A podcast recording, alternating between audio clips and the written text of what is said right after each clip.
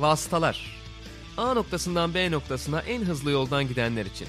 Malisel Işık, Barkın Kızıl ve konukları motor sporları gündemini değerlendiriyor.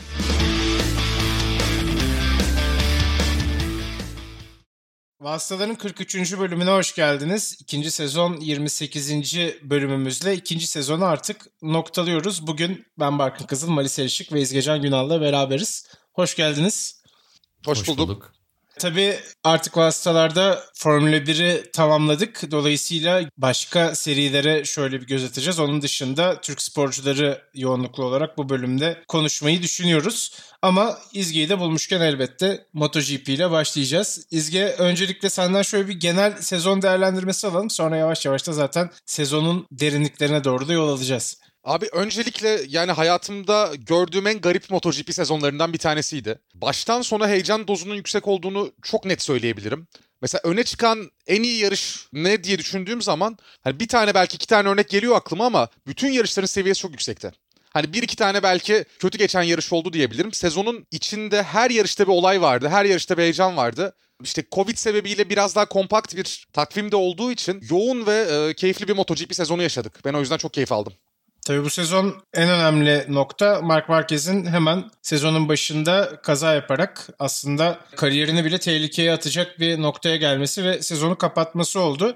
Ama bunun sonucunda aslında sezon baharatlandı. 14 yarışta 9 farklı yarış galibi gördük ve bu anlamda aslında bir süredir alışkın olduğumuz o işte Marquez dominasyonuyla geçen sezonlardan farklı bir yıl oldu. Senin de dediğin gibi belki Marquez hani her yarış kazanmıyordu. Yine başka yarış galipleri çıkıyordu ama bu defa şampiyonluk içinde ucu açık bir sezon geçirmiş olduk. Evet tabii geçen sene Marquez bir tane yarış bitirememişti. Bitirdiği bütün yarışlarda ya birinci oldu ya ikinci oldu. Ve Marquez'in gidişiyle birlikte bir anda herkes aradığı fırsatı buldu. Çünkü bunda şeyin de etkisi var tabii ki. Hem KTM'nin hem Suzuki'nin motosiklet konusunda gösterdiği gelişimin de çok büyük etkisi var. Denklemin bütün bu parçaları bir araya geldiği anda abi çok keyifli bir sezon yaşadık bence MotoGP'de. Ee, yani uzun yıllar hatırlanacak bir e, MotoGP sezonu oldu. Bir de şeylerden bahsetmek lazım istikrarıyla ön plana çıkan Juan Mir şampiyon oldu ama bir taraftan çok ciddi de bir istikrarsızlık vardı. Yani şampiyona lideri her yarışta değişiyordu. Çünkü kimse şampiyona liderliğine çıktıktan sonra orada kalmak istemiyor gibiydi. Bir sonraki yarışta hep bir düşüşe geçiyordu.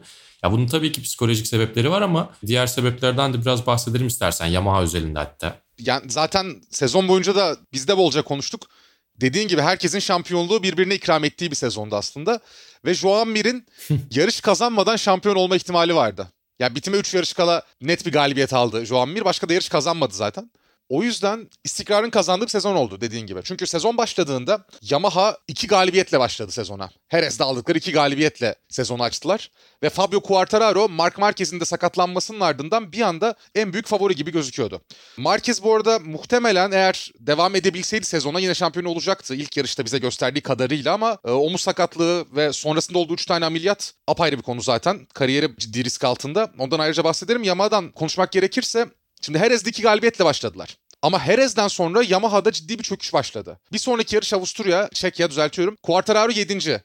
Avusturya'da iki yarış 8. ve 13. oldu. Bir galibiyet daha alabildi sezonun geri kalanında. O kadar güçlü, o kadar güvenilir ve herkesten daha hızlı olacakmış gibi gözüken Yamaha'lar bir anda ortadan kayboldular. Hem kendilerinin, sürücülerinin daha doğrusu motosiklet üzerindeki pistteki istikrarsızlığı hem de tabii sezon boyunca Yamaha'nın yaşadığı motor problemleri kötü anlamda sezona damga vuran şeylerden bir tanesiydi. Bu sezon 14 yarışı tüm sürücülerin 5 motorla geçirmesi gerekiyordu. Ve Yamaha sürücüleri ilk iki yarış haricinde Herez yarışlarından sonra kalan bütün yarışları toplam 3 motorla tamamlamak durumunda kaldılar. Bu arada motosikletle ilgili dayanıklılık sorunu da aşırı öne çıkıyordu. Ben şeyi hatırlıyorum. Geçtiğimiz yılın motosikletiyle test yapıp hatta işte o sınırlı sayıdaki motosikletten bir tanesini de incelemeye göndermişti Yamaha sezonun başında. Tabii hatta şöyle sezonu en iyi bitiren Yamaha Franco Morbidelli sezonu ikinci bitirdi. Aslında geçen senenin Yamaha'sı ile yarışıyor Franco Morbidelli. 2019 Yamaha'sının 2020'den çok daha iyi olduğu bir durum vardı. Hatta 2021'de de 2019 Yamaha'sını kullanmak istiyor. Yani o kadar ciddi fark var. Sürücülerin de Yamaha'ya olan güveni ortadan kaybolmuş durumda. Şöyle motordaki bir sübapta bir hata bulundu. Herez yarışlarından sonra ve bütün sezonu geri kalan 3 motorla bitirebilmek için motorun devir limitine düşürdü Yamaha. Motor daha az dönsün, daha az güç üretsin, daha az maksimum güç üretsin ve böylece tüm sezonu daha az motor arızasıyla çıkartabilelim dediler. Bu tabii ki performans düşüklüğünü beraberinde getirdi. Yetmediği gibi bir de üstüne ceza aldılar. Sürücülere bireysel cezalar gelmedi belki ama e, hem Yamaha'nın marka olarak hem de Yamaha takımlarının puanları silindi. İlk iki yarışta aldıkları puanlar silindi. Daha kötü bir sezon geçiremezlerdi. Bu kadar iyi başladıkları bir sezonu herhalde daha kötü bitiremezlerdi diye düşünüyorum. Bu arada ilk yarıştan bahsetmişken Mark Marquez'in sakatlığından da isterseniz biraz daha detaylı bahsedelim. Özellikle bir noktada belki kariyerinin bile sona ermiş olabileceği konuşuluyordu ki aslında kaza yapıp yerde kaldığı yarış da herhalde motorsporları tarihine geçecek bir performansa doğru gidiyordu. Yani hani bilgisayar oyunlarını, video oyunlarını kolayda oynarmışçasına bir performans sergiliyordu Marquez ta ki kazaya kadar. Neredeyse herhalde son sırada mıydı hatırlamıyorum ama çok çok gerilerden gelip yarış galibiyetine bile gidebilecek bir noktaya gelirken belki işte o biraz fazla hırsından kazayı yaptı. Sonrasında da zaten dediğimiz gibi bütün sezonu kaçırdı. Bu noktada tabii Honda'yı da belki konuşmak lazım. Şampiyon olmaya bu kadar alışmış bir marka olarak bu sezon beklentinin çok uzağında geçirdiler ve işte Honda'nın en iyi sezon sonucunu alan isim Alex Marquez, düzeltiyorum Taka Nakagami 10. sırada. Ya Taka Nakagami bu arada neredeyse yarış kazanacaktı. Biraz şanssızlığı da var. Neredeyse kariyerin ilk zaferini de alacaktı Teruel Grand Prix'sinde ama şimdi Marquez konusunda fazla hırs dedin ya. Bütün bu Marquez sakatlığı sagasının aslında özeti fazla hırs. Çünkü Humerus kemiğini kırdı, pazı kemiğini kırdı ve ameliyat olduktan iki gün sonra şınav çekiyordu. Normal şartlarda kemiğin kaynaması bir buçuk ayda başlıyor. Yani benim babam İzgi Hakan Günal ortopedi profesörü kendisi ve artık benim yüzümden o da Mark Marquez'in bütün bu sakatlık hikayesine hakim ve sürekli onunla konuşuyoruz zaten. Bunu asla yapmaması gerekiyor. Bir buçuk ay kolunu kıpırdatmaması gerekiyordu diyor. Hatta Humerus'un kaynaması 3 ayı bulabilir dedi.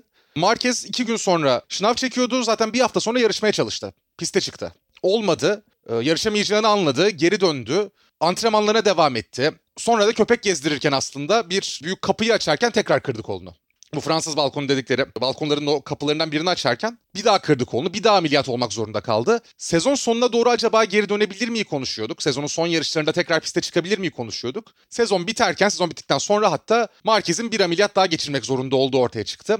Bu ameliyat sırasında kırılan kemikte bir enfeksiyon olduğu ortaya çıktı. Kemiğin kaynamadığı ortaya çıktı. Şu anda baktığımızda Marquez'in %100'üne dönmesinin Haziran Temmuz'u bulmasını bekliyoruz. Marquez'in ilk yarışını kaçırma ihtimalinin bir çok yüksek olduğu bir durum var şu anda. Yine erken dönmeye çalışırsa, yine kendini zorlarsa, bu sakatlığın yükseltmesine sebebiyet verirse Mark Marquez'in kariyeri hakikaten bitmiş olabilir. Yani şu anki beklenti Marquez'in döneceği yönünde mental olarak o bariyeri aşabilirse eğer fiziksel olarak en azından belli bir yerden sonra toparlayacağı yönünde. Ama kendini bir, bir kez daha zorlamaması lazım. Yani bir an önce geri dönmeliyim takımımın bana ihtiyacı var diyerek aynı salaklığı diyeceğim bir daha yapmaması lazım Marquez'in. Tabii Marquez'in yokluğunda Honda'nın kazanamaması sürpriz değil. Şu yüzden sürpriz değil. Şunu zaten biliyoruz. Honda MotoGP'de kullanması en zor motosiklete sahip olan marka. Ama elinizde Mark Marquez olduğu zaman ve Mark Marquez bu motosikleti kullanabildiği sürece yarış kazanıyorsunuz. Honda'nın bütün stratejisi zaten tüm bahislerini Marquez'e oynamaktı. Taka Nakagami'nin ne yaptığı, Karl Crutchlow ne yaptığı hiç önemli değildi onlar için. Hiçbir zaman olmadı. LCR takımında kim daha iyi motosiklet kullanıyor hiç umurlarında olmadı. Alex Marquez'in yine bu seneki o geçici Honda fabrika takımı sürücülüğü döneminde de abisinden belki bir şey kapar diye bakıyorlardı. Çaylak bir sürücünün MotoGP alışması bu motosikletle nasıl olacak sorusunu kendilerine sormamışlardır bile. Çünkü ellerinde Mark Marquez vardı ve kazanıyorlardı. Marquez gittiğinde yine Stefan Bradl geldi. Stefan Bradl da çoğunlukla yarışlarda, yarış seanslarında piste çıksa da test pilotu gibi davranmaya devam etti. Yani kendisinin yarışmasına resmen izin verildiğini bildiğim iki tane yarış var. Bunların bir tanesi Fransa zaten yağmurlu yarış Le Mans. Diğeri de Portekiz Grand Prix'si. Onlar da ilk ona girmeyi başardı Stefan Bradl. Alex Marquez'in iki podyumu var. Biri yine yağmurlu Le Mans Fransa Grand Prix'si ardından Aragon. İki kere ikinci oldu Alex Marquez. Artık ben MotoGP'ye geldim ve burada olmayı hak ediyorumu gösterdi belki. Ve işte Taka Nakagami'nin polden başladığı neredeyse kazanacağı Teruel Grand Prix'si var. Henüz daha ilk turda kaza yaptığı. Alberto Puc'un çok suçu var. Hem Marquez'in erken geri dönmeye çalışması konusunda hem de Honda'nın gerçekten Marquez'den başka hiçbir sürücünün dünya üzerinde Marquez yeteneğinde olan Marquez yeteneğine yakın olan belki çok az sürücü var zaten. Başka kimsenin kullanamadığı motosiklete sahip olması ve bu stratejiye, bu taktiğe devam edecek olmaları aslında. Yani olası bir Marquez'in emekliliği durumunda Honda'nın toparlaması için ya yine çok büyük bir yeteneği transfer etmesi lazım. Ki dediğim gibi Marquez kadar büyük bir yetenek yok. Ya da birkaç yıl sürecek bir yeniden yapılanma dönemine girecekler. Mecburen girecekler. Peki şey burada Dorna'nın ve Klinika Mobile'nin ne kadar suçu var? Marquez'in bu kadar geri dönmesine medikal olarak izin vermeleri de sanki şimdi geriye dönüp baktığımızda biraz abartı duruyor. Yani bu tamam o hafta içerisinde bize böyle insanüstü bir süper kahraman hareketi gibi gelmişti ama senin de söylediğin gibi gerçek bir ahmaklık olduğu ortaya çıktı. Bundan sonra ya da Dorna'da e, işte yine Klinika Mobile'de yine Doktor Mir'de daha temkinli davranırlar mı acaba? Çünkü sürücüleri kendinden korumaları gerektiğini bu olayla birlikte mi fark ettiler? Sen ne dersin? Şimdi Doktor Mir, e, Doktor Xavier Mir MotoGP'de herkesin ameliyatlarını yapan ortopedist ve spor cerrahı. Ve Doktor Mir herkesin de çok güvendiği. çıkıkçısı MotoGP. E, az çok yani şu anki geldiği noktası o. Herkesin de çok güvendiği bir doktordu Doktor Mir. Çünkü herkesin gerçekten hızlı bir şekilde tekrar piste çıkabilmesini sağlayan adam olarak biliniyordu. Fakat Marquez olayında 3. operasyonu başka birisine oldu Mark Marquez. 3. ameliyatını başka birisi yaptı. Ve Doktor Mir'le olan güven ilişkisinin tamamen zedelendiği söyleniyor. Ya Doktor Mir ve Dorna MotoGP organizatör şirketi birbirlerine bağlılar. Yani Doktor Mir aslında Dorna için çalışıyor baktığımız zaman. Ve ben Marquez'in geri dönmesiyle ilgili kararları verirken veya Marquez'in kendini zorlaması, antrenman yapmasıyla ilgili kararları verirken ne kadar %100 doktor olarak düşündüğüne emin değilim. Ya kesinlikle Dorna'nın çıkarlarını, MotoGP'nin çıkarlarını düşünerek bence karar verdi Doktor Mir. Ki Marquez için de hani başka bir doktoru görmeye başlaması, başka bir doktora yaptırması son ameliyatın daha hayırlı oldu gibi geliyor bana. Bu ciddi bir risk bu arada. Ya Marquez'in başına gelenler dışında da olabilir. Demek ki Doktor Mir'in herkes %100'ünde olmadan, herkes tamamen iyileşmeden onların geri dönüşünü hızlı bir şekilde geri dönüşünü sağlamak gibi bir niyeti varmış her zaman. Bu e, çok kötü sonuçlara yol açabiliyor gördüğümüz gibi. Yani etik olarak bence yanlış bu. Peki o zaman isterseniz biraz da KTM'den ya da KTM'den nasıl telaffuz etmek isterseniz bahsedelim. Onlarda da enteresan bir mücadele vardı aslında. Acaba işte takımın daha doğrusu markanın ilk galibiyetini kim alacak diye bakarken Espargaro mu Oliveira mı? Oliveira almış oldu Styria'da. O da çok konuşulan bir yarış olmuştu. Aslında hatırlamaya değer yarışlardan bir tanesi ki üst üste iki Avusturya yarış hafta sonunu da farklı olaylarla bu şekilde hatırlıyoruz. İşte ikincisini dediğim gibi Oliveira'nın kazanmasıyla ilkini de devasa kazayla hatırlıyoruz elbette. Hemen bir şey düzelteyim. Brad Binder kazandı KTM'nin ilk yarışını. Çekya Grand Prix'sinde. Brno'da. Evet Brno'da. Paul Espargaro da e, yazık yani bu kadar motosikletin gelişmesi için uğraşıp en sonunda yarış kazanabilen bir motosikleti varken KTM'nin galibiyet almadan ayrılıyor takımdan Honda'ya gidiyor. Mesela Brad Binder da bu arada bu istikrarsızlığın örneklerinden bir tanesiydi. Brad Binder Çekya'da kazandığı zaman dedik artık KTM'de geldi. Artık Brad Binder'da bir şampiyonluk adayı. Tekrar yarış kazanma ihtimali yüksek. Bir daha podyuma çıkamadı Brad Binder. Yani Miguel Oliveira'nın iki yarış kazandığı bir sezon oldu. Avusturyalar tabii ilkin Dovizioso kazandı bu arada. Dovi'nin muhtemelen MotoGP'deki son yarış galibiyeti olacak. Ee, ama biz onu Dovizioso'nun galibiyetiyle değil o inanılmaz kazayla hatırlıyoruz. Franco Morbidelli ve Johan Zarco'nun teması ardından motosikletlerin uçarak Maverick Vinales'e Valentino Rossi'den kıl payı kaçması, onları çok az farklı ıskalaması benim hayatımda gördüğüm en tüyler ürpertici anlardan bir tanesiydi. Özellikle anlattığım bir seride gördüğüm, anlatırken yaşadığım en tüyler ürpertici anlardan bir tanesiydi. Maverick Vinales kafasını eğerek kurtuldu. Valentino Rossi tamamen şans. Yani son hız giden iki motosikletin arasındaki o iğne deliğinden bir başka motosiklet geçti. Kontrolsüz bir şekilde. Bilmiyorum siz ne hissettiniz izlerken ben anlatırken yani ne diyeceğimi bilemedim bir noktada. Yani şöyle bence bu sene hem Formula 1'de hem MotoGP'de çok tahmin sınırlarımızın ötesine geçen iki tane kaza gördük. Bir tanesi Grosjean'ın kazasıydı. Yani Grosjean'ın kazasında ne hissettiysem MotoGP'deki o şeyde de onu hissettim. Bir tanesi tabii ki ucuz kurtulmuş. O an içerisinde fark ediyorsun zaten MotoGP'den bahsediyorum. Hani hiçbir tereddüt yoktu. Bir şey oldu mu herkes iyi mi kısmını çok erken atlattık orada. Belki Grosjean'la fark oydu. Ama böyle bir kaza nasıl olabilir? Ve ya bunu engellemek lazım çünkü gerçekten çok tehlikeli bir durum şeklinde düşündüren iki kazaydı bence. E, o açıdan biraz eşdeğer tutuyorum ben. Yani evet ben de katılıyorum bu arada. Yani bir sezonda bu ölçekte iki kazayı da herhalde çok uzun süredir görmemiştik farklı serilerde de olsa. Ya ben de hatırlamıyorum bu kadar büyük iki kazanın bir de bu kadar zirve iki seride olduğunu. Rossi'nin onboard kamerasından bir görüntü var. Ya inanılmaz gerçekten mermiden kaçmış gibi orada. Alnının önünden ve 5 santimetre kafasının önünden mermi geçmiş gibi motosiklet geçiyor. Çok ucuz kurtulduk ve o yarışta Rossi'nin garaja geldiğinde kırmızı bayrak sonrasında yüz ifadesini de hatırlıyorsunuzdur herhalde. Rossi'yi evet. hayatımda ilk kez ben hani her zaman 40 küsur yaşında da olsa çok genç çok enerjik olan Rossi'yi ilk kez yaşlanmış hissettim. Yani o an muhtemelen 5 yaş yaşlandı Rossi'nin ruhu. Devam ediyor tabii kariyerine seneye de yarışacak. Kaç oldu? 30 falan oldu yine e, tabii. yani. Aşağı yukarı. seneye de yarışacak tabii. Seneye muhtemelen son yılını geçirecek Rossi. Ama ya o kazanın Rossi üzerinde bir mental etkisinin olmadığını söylemek bence mümkün değil. Her ne kadar kendisi hayır yok diyor ya en azından de... şey uzun vadede olabilir belki. Ya yarışların şeyi var tabii Ya ki. çünkü çıktı, çıktı yarıştı. 5 beş, 5. bitirdi. Çıktı yarıştı sonuçta. Ama uzun vade mutlaka değerlendirmeye aldığı bir şey olarak böyle ufak ufak filizlenecektir diye düşünüyorum ben de. Ya her yarışa sıfırdan başlamak gereken bir spor. Biraz balık hafızalı olmayı gerektiren bir spor zaten. Bütün motor sporları böyle aslında. Hani o yüzden yarış performansının gerilemesinde bunun bir etkisi vardır demiyorum. Ama e, ya eskisi kadar huzurlu bir Rossi yok bence. Ki zaten sonra da bir de Covid oldu. İki yarışta öyle kaçırdı. E, Rossi'nin bitiremediği 6 yarış var üst üste. Ya Katalunya'dan ikinci Valencia yarışına kadar 6 yarış puansız ayrıldı Rossi. Yine podyum yaptı bu sezon tabii. Endurus Grand Prix'sinde. En azından podyum serisini devam ettirdi. Ama artık Rossi'nin de bırakma vakti zaten gelmiş gibi gözüküyor ki muhtemelen 2022'de takım patronu olarak devam edecek hayatına. Ya Çünkü bu arada geldi MotoGP'ye. Katalonya'dan önce Emilia Romanya'da da bitirmedi. Onu da yani söyleyelim puanı yok. Tam ben de onu soracaktım. Bundan sonra fabrika yamasıyla yarışmayan bir Rossi'yi en azından bir sene daha izleyeceğiz. O konudaki beklentiyi de merak ediyorum. Yani şöyle söyleyeyim kullandığı motosiklet olarak çok büyük bir fark olmayacak. Ama tabii ekibinden çok büyük e, parçalar ayrılmış oldu. Yani Rossi'nin belki en büyük eksikliği bu olacak. Ya örneğin Alex Briggs artık çalışamayacak Valentino Rossi ile.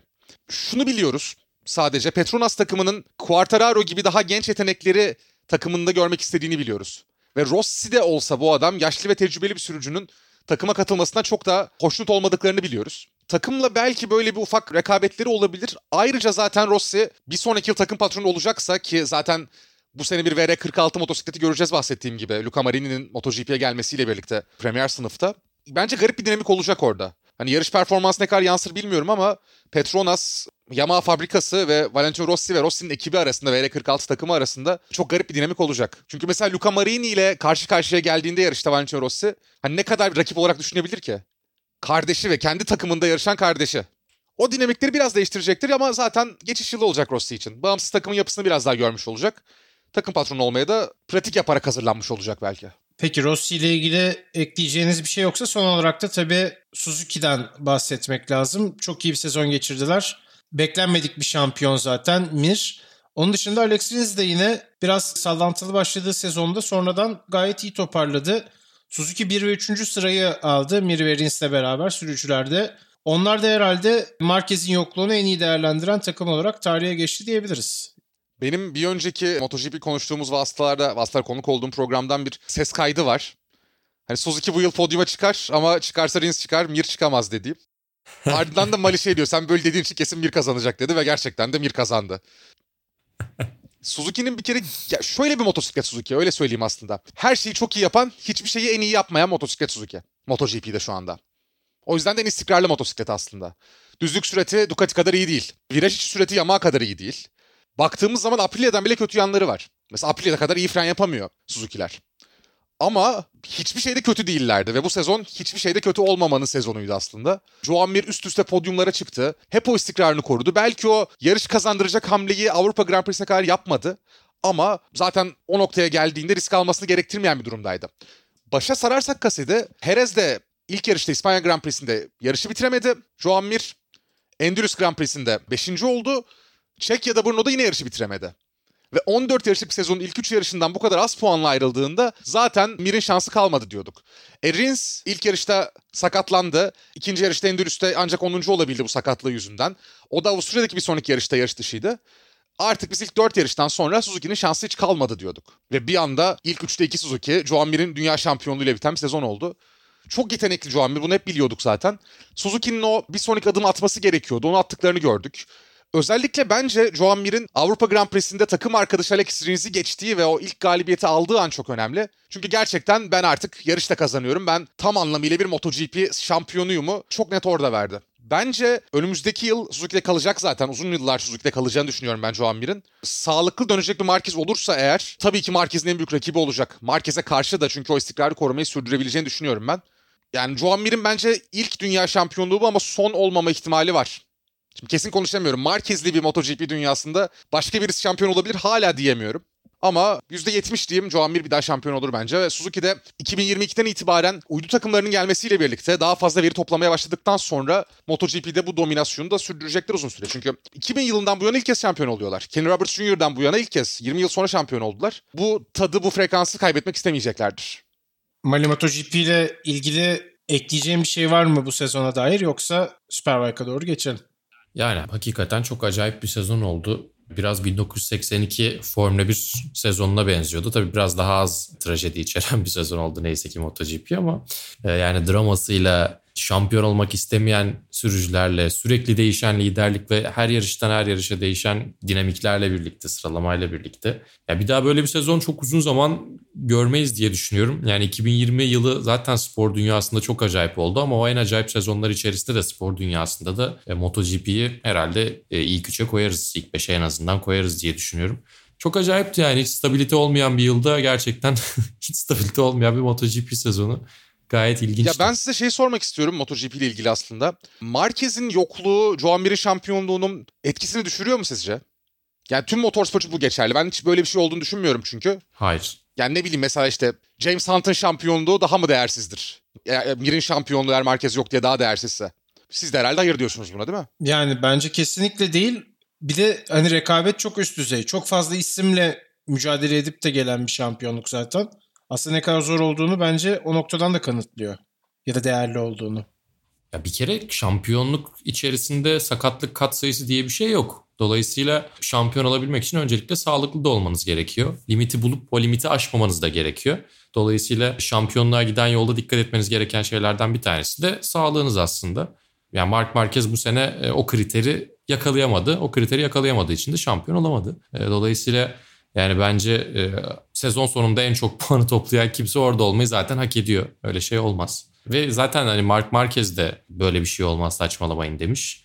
Ondan sonra Joan Mir evet iyi demiş ama benim onun onaylamasına ihtiyacım yoktu demiş. Böyle garip de bir şey var. Yani bu o eleştirileri çok alıyor büyük ihtimalle Joan Mir birazcık da bıkmış zannediyorum ama yani çok değişken öyle yani o, o yıldızları koymaya başlarsak küçük küçük şampiyonluk sezonlarına hepsine bir şey bulabilirsin sonuçta. Mekanik arıza dersin, şanssızlık dersin, başka bir şeyler dersin. O şartların hepsini bir araya getirip şampiyon olabilen sonuçta hak ediyor.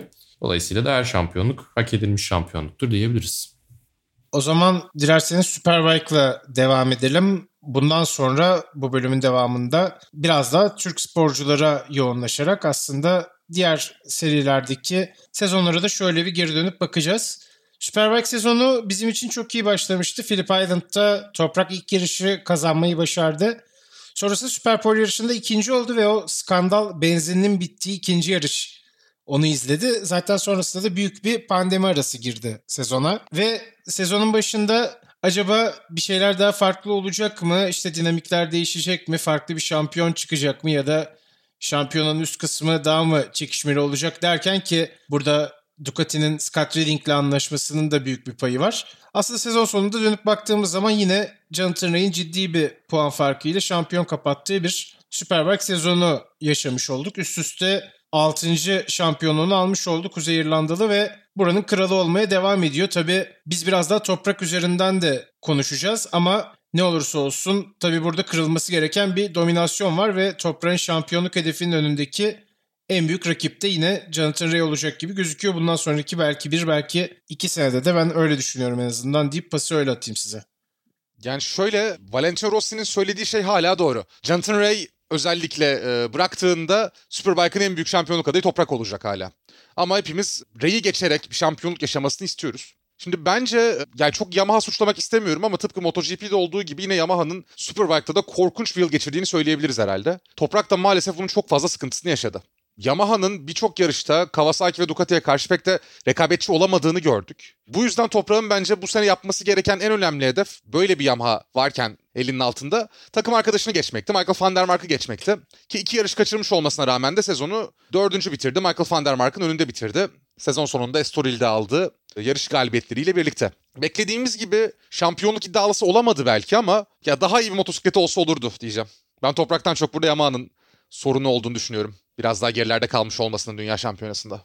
Bir de Toprağ'ın da yine iki yarış kaçırmasına sebep olan bir kazası vardı. Ardından gelen sakatlığı vardı. Onu da hatırlatalım. Barcelona'da ciddi bir kaza yapmıştı. Hatta biraz da korkutmuştu bizi ama sezonun sonuna kadar da aslında o kazanın etkilerini atlattıktan sonra çok iyi bir grafik çizdi. Zaten Estoril'de mükemmel bir yarış hafta sonu geçirdi. Bu da önümüzdeki yıl için hani o sakatlığın ciddi bir etkisi olmadığını bize göstermesi anlamında gerek işte fiziksel gerek psikolojik olarak güzel bir son oldu herhalde bizler için. Ee, onun dışında tabii Kawasaki sen hızlı diyorsun ama benim tartışmak istediğim bir konu var bu noktada. Geçtiğimiz yılla beraber Alex Lowe's Jonathan Ray'in takım arkadaşı oldu daha doğrusu bu sene. Ve işte biz hep Haslam'ın kötü olduğundan bahsediyorduk. Haslam yetersiz çok iyi performans veremiyor. Ray ile çok fazla dans edemiyor diye düşünüyorduk takım arkadaşı olarak. Ama Alex Lowe's da geçen sene Yamaha'da gösterdiğini çok altında bir performans gösterdi. Acaba bu noktada Jonathan Ray'in performansı da yine Marquez'in motosikletten biraz daha fazlasını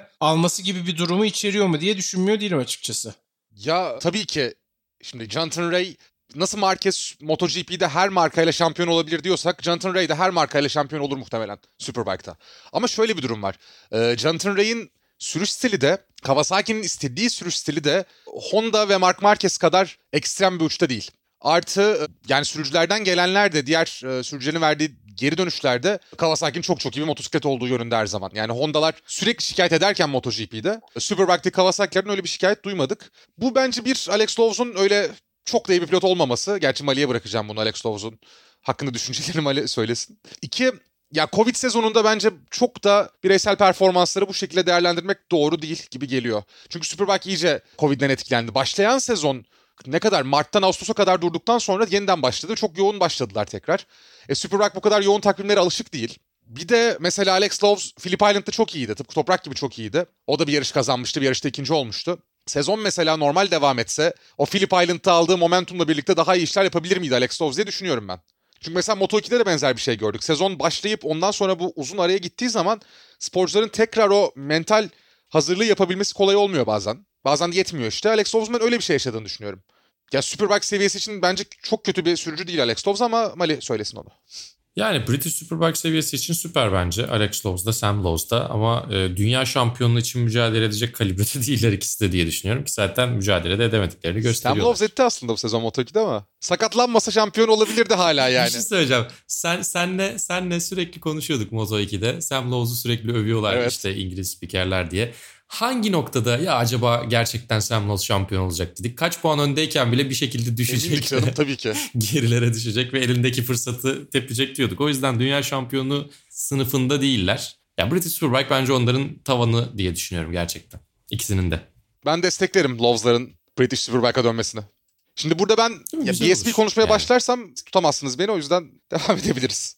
Evet, Superbike'ı Superbike. kenara bırakalım senin de dediğin gibi. Yoksa oradan çıkmamız zor olur. Bölümde bir buçuk saate doğru gider. Bunu da en azından yapımcılarımız çok da fazla tercih etmeyebilirler diye düşünüyorum.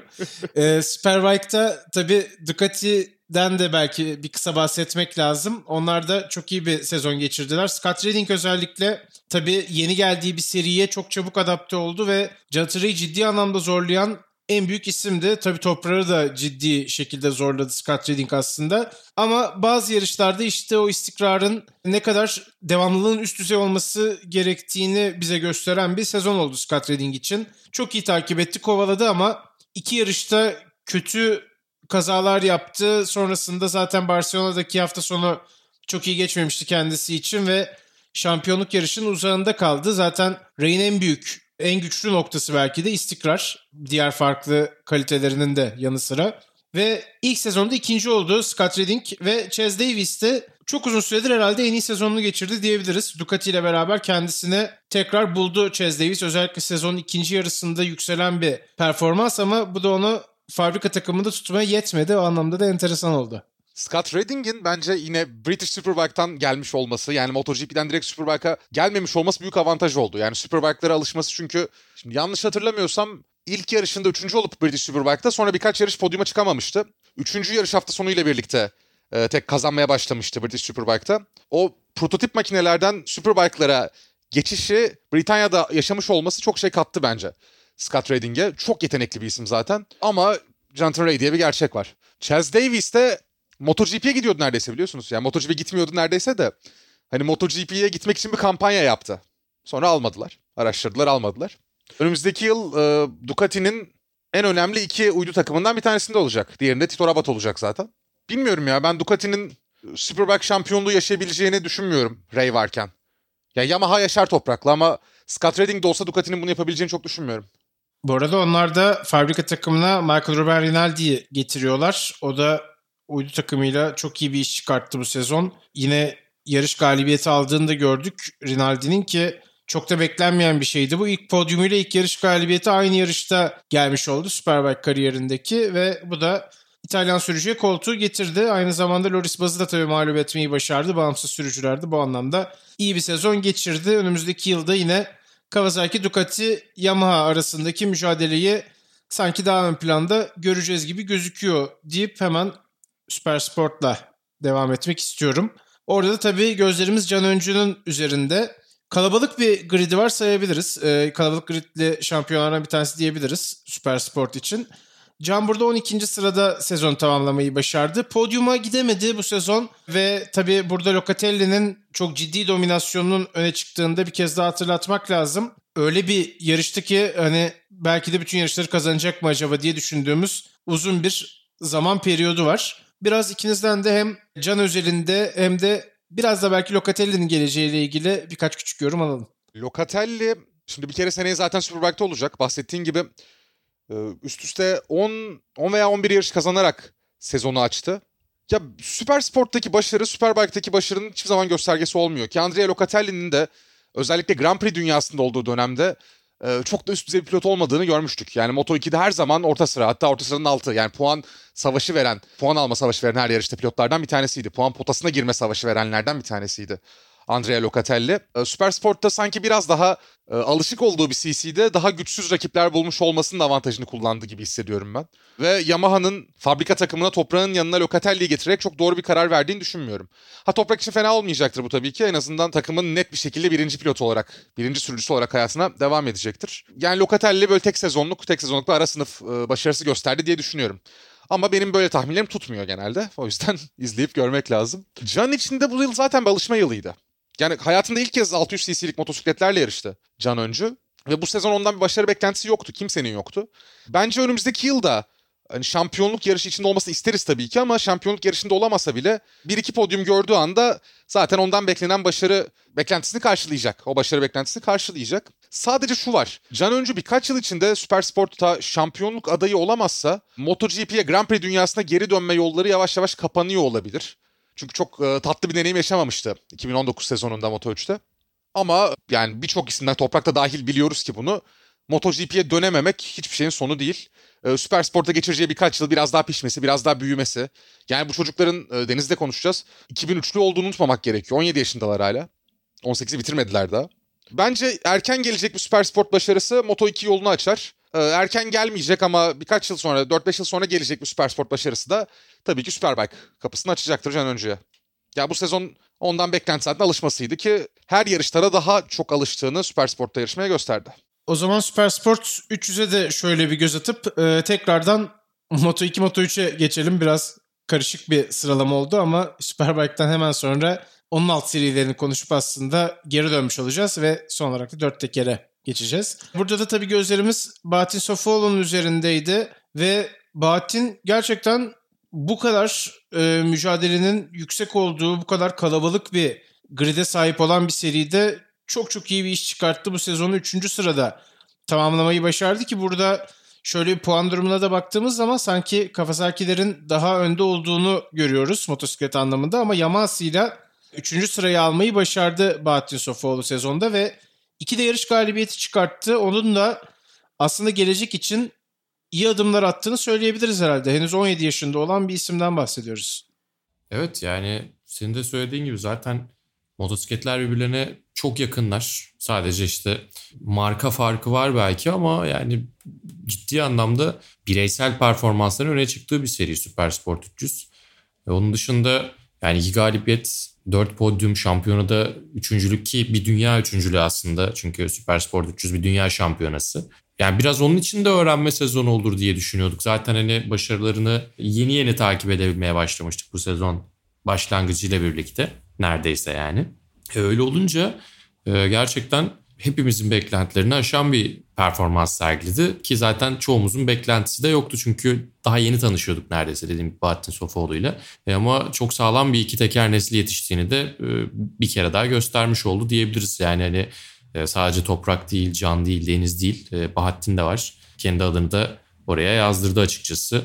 Yani bence hakikaten geleceği parlak görünüyor ama tabii ki bunun üzerine koyarak gitmesi gerekiyor. Şimdilik onun içinde güzel bir grup var diyelim. Yani Türkler o konuda güzel çalışıyorlar. Kenan Sofoğlu hepsini onların bir araya topladı diyebiliriz neredeyse. Yani doğru adımlar attığı sürece onu da e, birkaç sene içerisinde e, Süper Sport'un zirvesine oynarken belki 5-6 sene sonra da e, Superbike Dünya Şampiyonası'nda görebiliriz. Ki biraz daha temkinli tahminler yapıyorum.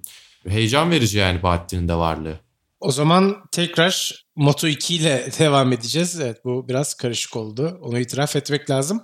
Ama Moto 2'nin yetkili isimleri bizimle beraber sezonda mikrofonu paylaştınız ikiniz bu serinin aslında anlatıcıları olarak. Ben çok fazla yorum yapmadan hemen sizlere bırakacağım. Moto 2 ile ilgili genel fikirleriniz ve tabi buradan Moto 3'e de doğrudan bağlayabilirsiniz aslında. Orada da Deniz Öncü'yü izliyoruz. Ben başlayayım o zaman Moto 2'den. Ya Moto 2 bu sene gerçi genelde öyle oluyor. Ara serisi e, MotoGP dünyasının genelde daha heyecansız olan seri olabiliyor. Bu sene de bence yarışların bireysel olarak yarış teker teker yarışlara baktığımızda yarış heyecanının çok yüksek olduğu bir sene olmadı. Ama şampiyonluk mücadelesi kaldı son ana kadar. Enea Bastianini, Luca Marini ve Sam Loves arasındaki son bölümde hatta sonlarda Marco Bezzecchi de yetişti. E, son yarışa kadar süren bir şampiyonluk mücadelesi izledik ki sezonun son kısmını bu çok heyecanlı bir hale getirdi bence. Yani Moto2'de başarılı olmak artık zaten direkt her zaman olduğu gibi MotoGP kapısını açıyor. Bence Bastianini ve Marini en azından şey gösterdiler. E, MotoGP'de büyük başarılara ulaşabileceklerini, en azından bu potansiyele sahip olduklarını gösterdiler. Moto2'deki bu zirve mücadelesinde ikisi de ayakta kaldığı için uzunca bir süre. Yani baskı altında yılmadıklarını göstermiş oldular. Şampiyonluk mücadelesi keyifliydi. Ki seneye zaten Bastianini, Marini ve Jorge Martin'i MotoGP'de izleyeceğiz. Ben de direkt Moto3'e geçeyim o zaman buradan. Moto3'te de şampiyonluk mücadelesi yine sezon, sezonun ilk bölümünde ki bu arada sezonda Katar'da başlamıştı hem Moto2'de hem Moto3'te MotoGP'nin olmadığı saçma bir yarış hafta sonunda. MotoGP gelememişti oraya Covid kısıtlamaları nedeniyle ama zaten önceden e, sezon öncesi testini yapmaya başladığı için Moto3 ve Moto2 takımları onlar e, Katar'daydı, Losail'deydi. O yüzden sezonu da e, ilk olarak orta siklet ve hafif siklet klasmanları açmıştı garip bir şekilde. Ya oradan itibaren sezonun neredeyse ortasına kadar inanılmaz bir istikrar, inanılmaz bir hız Albert Arenas'tan ve rahat şampiyon olacak diye düşünüyorduk. Ama sonra şanssızlıklar, kazalar, bazen kendi hatası, bazen etrafındakilerin hatasıyla birlikte o da çok rahat değildi. Neyse ki yani onun adına neyse ki Ayogura'da, John McPhee'de, işte Celestino Vietti'de, Tony Arbolino'da çok fazla o fırsatları değerlendirecek kadar e, avcı olamadılar. Öyle söylemek lazım. Öndekinin fırsatları açıldığında dahi o puan farkını kapatacak farkı yaratamadılar ki bence Enea Bastiani'nin Moto2'de en iyi yaptığı şey oydu. Yani fırsat ortaya çıktığı zaman rakiplerinden çok direkt rakiplerinden çok iyi puan çalabilecek kadar anın adamı olmayı başarmıştı. Moto3'te onun benzerini çok fazla göremedik. Tabii Moto3'ün bizim için en önemli detayı, en önemli özelliği Deniz Öncü'nün orada yarışıyor olmasıydı. Kariyerinin ilk Grand Prix sezonunda gayet iyi bir iş çıkardı. Yani ilk tam Grand Prix sezonda öyle söylemek lazım. En iyi derecesi altıncılıktı. iki kez de yedinci oldu. Yani Can'ın aslında geçtiğimiz sene ki da çaylak sezonuydu onun. İstikrarlı bir şekilde puan barajında olamaması çok iyi görünmemişti açıkçası. Çünkü ne kadar iyi olabileceğini biliyorduk zaten wildcard'la yarış kazandıktan sonra. Ama Deniz potansiyelini gerçekten gösterdi. Özellikle de Avusturya'daki Spielberg'deki iki yarışla birlikte ne kadar hızlı olduğunu gösterdi. Her ne kadar ilkinde belki podyum görebilecek performans varken e, sonlara doğru biraz momentum kaybetmesiyle yarışı geride bitirdi ama e, yine ilk onun içerisinde. E, ikinci yarışta takım arkadaşıyla birlikte Ayumi Sasaki ile birlikte yine podyumu zorlayabilecek kadar hızlılardı ama Deniz ilk virajda frenajı kaçırdığı için takım arkadaşına çarptı. Sert de bir düşüş yaşadı. Neyse ki çok ciddi bir problemi yoktu. Ama bunların hepsi ara ara akıllarına gelecektir diye tahmin ediyorum. Grid'deki herkesin. Deniz kendi hızını gösterdi çünkü ve e, hızlı bir sürücüye dikkatli olmayı, biraz daha sakin olmayı öğretebilirsiniz ama e, sakin bir sürücüyü hızlandırmak her zaman daha zordur. Motosiklet sporları için hep söylediğimiz şeylerden bir tanesi bu. Özellikle motosiklet sporları için söylediğimiz şeylerden bir tanesi. O yüzden Moto3 yarışlar açısından da çok keyifli oldu tabii ki. Nefis yarışlar, nefis finişler gördük. Görmeye de devam ediyoruz zaten. Moto3'ün özelliği bu gerçekten. E, Darren Binder bence sezonun en dikkat çeken ismiydi. Geçtiğimiz sene güdümsüz füze gibi nereye çarpacağı belli olmayan yani hızlı olsa da çok bir şey ifade etmeyen bir sürücüyken bu sene bunu sonuçlara çevirebilmeyi de başardı ve önümüzdeki yılın belki en büyük şampiyonluk adaylarından biri olacak özellikle Petronas Sprinter Racing ile anlaştığı için de. E, Deniz yine aynı takımda devam ediyor olacak bu arada takım arkadaşıyla birlikte Tektura KTM'de. Yani keyifli bir yıl oldu diyebiliriz açıkçası. Potansiyelini gösterdi. Üzerine koyabileceği bir yıl olduğunu gösterdi. Sezon içerisindeki gelişimi de bence gayet iyiydi. O yüzden olumlu bir sezon geçti diyebiliriz Deniz Öncü için Moto3'te. Peki o zaman iki tekeri yavaş yavaş noktalayalım. Evet Salih Yoluç ve Ayhancan Güven'den bahsedeceğiz. İlk olarak Porsche Super Cup'la başlayalım. Porsche Super Cup sezonu aslında bir önceki seneye göre biraz daha sıkıcı geçti açıkçası. Hem pist üzerinde hem şampiyona mücadelesi olarak çok diyemem bunu. Çünkü e, yine en azından Pereira ve Tenford arasında iyi bir mücadele vardı ki Ayhancan biraz uzak kalmıştı istikrarlı olamayarak. Buna karşın yine de iki yarış galibiyeti, iki podyum çıkarttı Ayhancan. Ve sezon başında onun hangi takımda olacağıyla ilgili konuşmalar vardı. Kendi takımıyla kalmaya devam etmeyi tercih etmişti Ayhancan. Belki işte bu noktada BWT ile Ener Racing'e gitse daha iyi olur mu diye biz düşünüyorduk ki zaten sonrasında kendisi de Walter Lehner'le konuşmuş. O da hayatını kaybetti biliyorsunuz yakın bir dönemde. Ve bu şekilde sonuç olarak Ayhancan biraz şampiyonluk mücadelesinin dışında kaldı. Sezonda da baktığımız zaman yine farklı bir sonuç olduğunu gördük. Larry Tenford şampiyon olurken bu kez Walter Lehner'in bir sürücüsü şampiyonluk kazanamamış oldu. Ömer Müller'in dominasyonunun ardından buna karşın takımı en azından takımlarda şampiyon oldu. Son şampiyonluğunu görmüş oldu. Tecrübeli yarış sever diyelim. Ee, yarış yatırımcısı, takım sahibi nasıl bahsetmek isterseniz. Önemli bir figürdü elbette. Ondan da şöyle bir bahsetmiş olalım. Ayhan Can da tabii geleceği için aslında güzel haberlerle devam ediyor. Porsche Junior'lığı yine devam edecek. Bunun haberi geldi. Muhtemelen Porsche fabrika sürücüsü olarak adım adım oraya doğru gidiyor. Adım adım Dünya Dayanıklılık Şampiyonası'na doğru gidiyor belki de. İkinizden de yine Ayhancan'la ilgili de birkaç cümle tabii duymak isteriz. İzge zaten yarışta anlattı bu sezon. Yani Ayhancan bu sene garip bir sene olacağını biliyordu. E bir de bir taraftan vize, pasaport sıkıntıları mutlaka mental olarak etkiliyor. Hani ne kadar az etkilerse o kadar iyi tabii ki. Bunları bahane olarak e, Ayhancan'ın adına da sunmak istemiyorum. Sonuçta o da kullanmıyor böyle şeyleri bahane olarak ama e, bu sezon 2020 açıkçası çok iyi bir sezon olmadı. Ama iyi sezon olmadı dediğimiz şeylerde bile yani sanal şampiyonada da ondan da bahsetmek lazım aslında.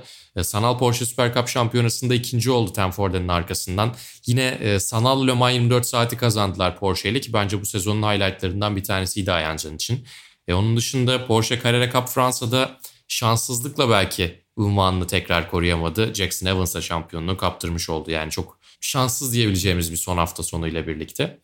E, onun dışında yine sezonu ilginç de bir wildcard yarışıyla noktaladı.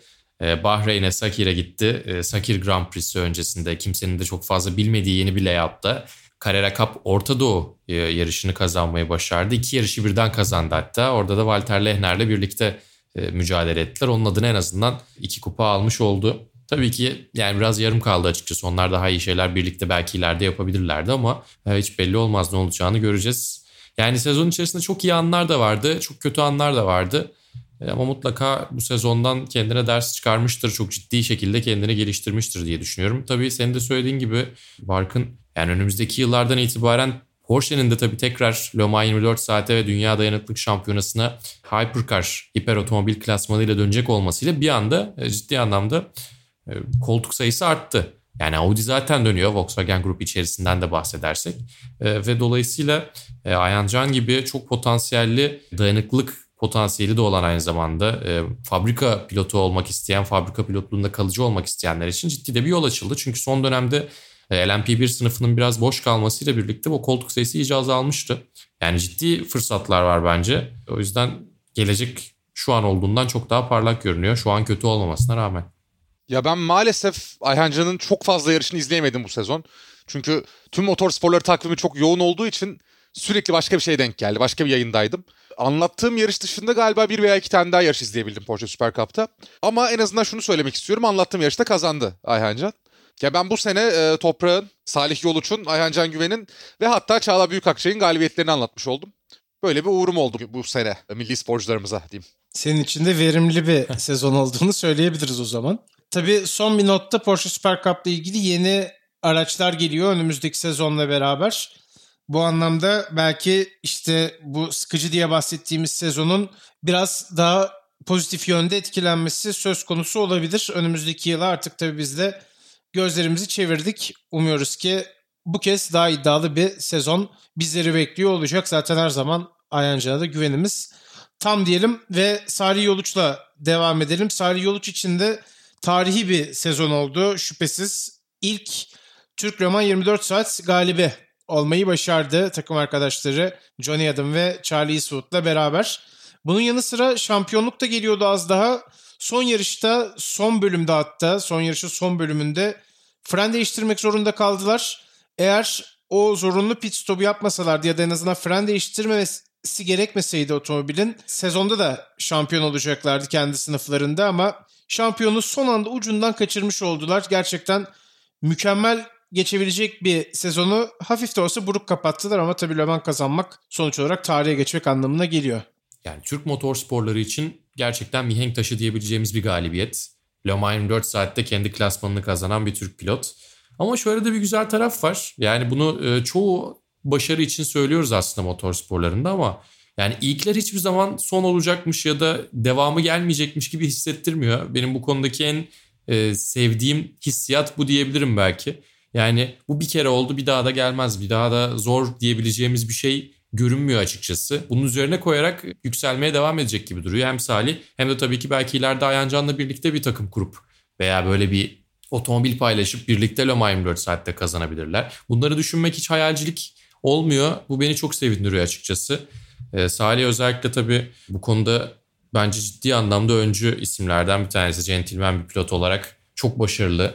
Ve yani ilk Le Mans 24 saat galibiyeti ardından neredeyse dünya şampiyonluğu nefis bir sezonda onun için. Ama dediğim gibi yani bunun devamının geleceğine herhalde hepimiz hemfikiriz.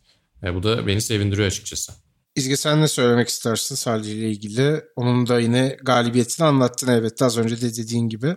Yani finişte tabii ki yayında değildim ama yani Le Mans 24 saatin 8 saatlik bir diliminde yayındaydım. Ki bunun bayağı büyük kısmında birlikte yayındaydık zaten Mark'ın senle. Hı hı. Ee, Yamale'ye çok ekleyeceğim bir şey yok çünkü çok büyük başarı bence de ve devamının geleceğine eminim ben. Peki o zaman sporcularımızı şöyle bir değerlendirmiş olduk. Unuttuğumuz isimler varsa kusura bakmasınlar lütfen. Zaten süremizi de biraz aşmaya başladık. Ama son olarak bu sezonun bizim için, Türk yarış severler için en önemli noktası belki de Türkiye Grand Prix'siydi ve uzun süredir beklediğimiz yarış geri geldi. Belki tek seferlik olmak üzere de olsa. Ve siz ikiniz orada görev başındaydınız ama ne olursa olsun o atmosferi tabii deneyimleme şansı yakaladınız. Sadece iş denemez herhalde bunun için. Ee, biraz da onunla ilgili fikirlerinizi alalım. Yani yarışa girmeyeceğiz tabii ki ama orada olmak en azından o atmosferde olmak şüphesiz önemli bir deneyim olsa gerek ikiniz için de.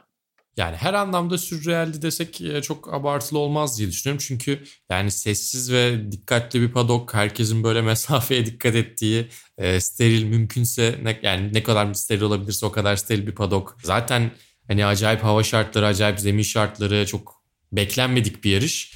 E, ama tabii bir taraftan F1 fanlarının yani çoğunlukla Türk fanların oylarıyla birlikte sezonun en iyi yarışı da seçildi Formula 1'in yaptığı ankette. Ya çok acayipti bence. Bir parçası olabilmek gerçekten hiç beklemediğim ama açıkçası çok keyifli olan bir Grand Prix oldu. Bunu da sevgili arkadaşım İzge ile paylaşmak açıkçası katladı yani keyfimi. O yüzden çok keyifli diyebilirim. Yıllar sonra baktığımızda hatırlayacağımız güzel de bir anı oldu. Hem de motorsporları tarihinin en önemli yarışlarından bir tanesiydi. Tabii Mali bütün hafta oradaydı neredeyse. Hatta bir hafta oradaydı neredeyse değil. Ben bir buçuk gün geçirdim yalnızca İstanbul Park'ta.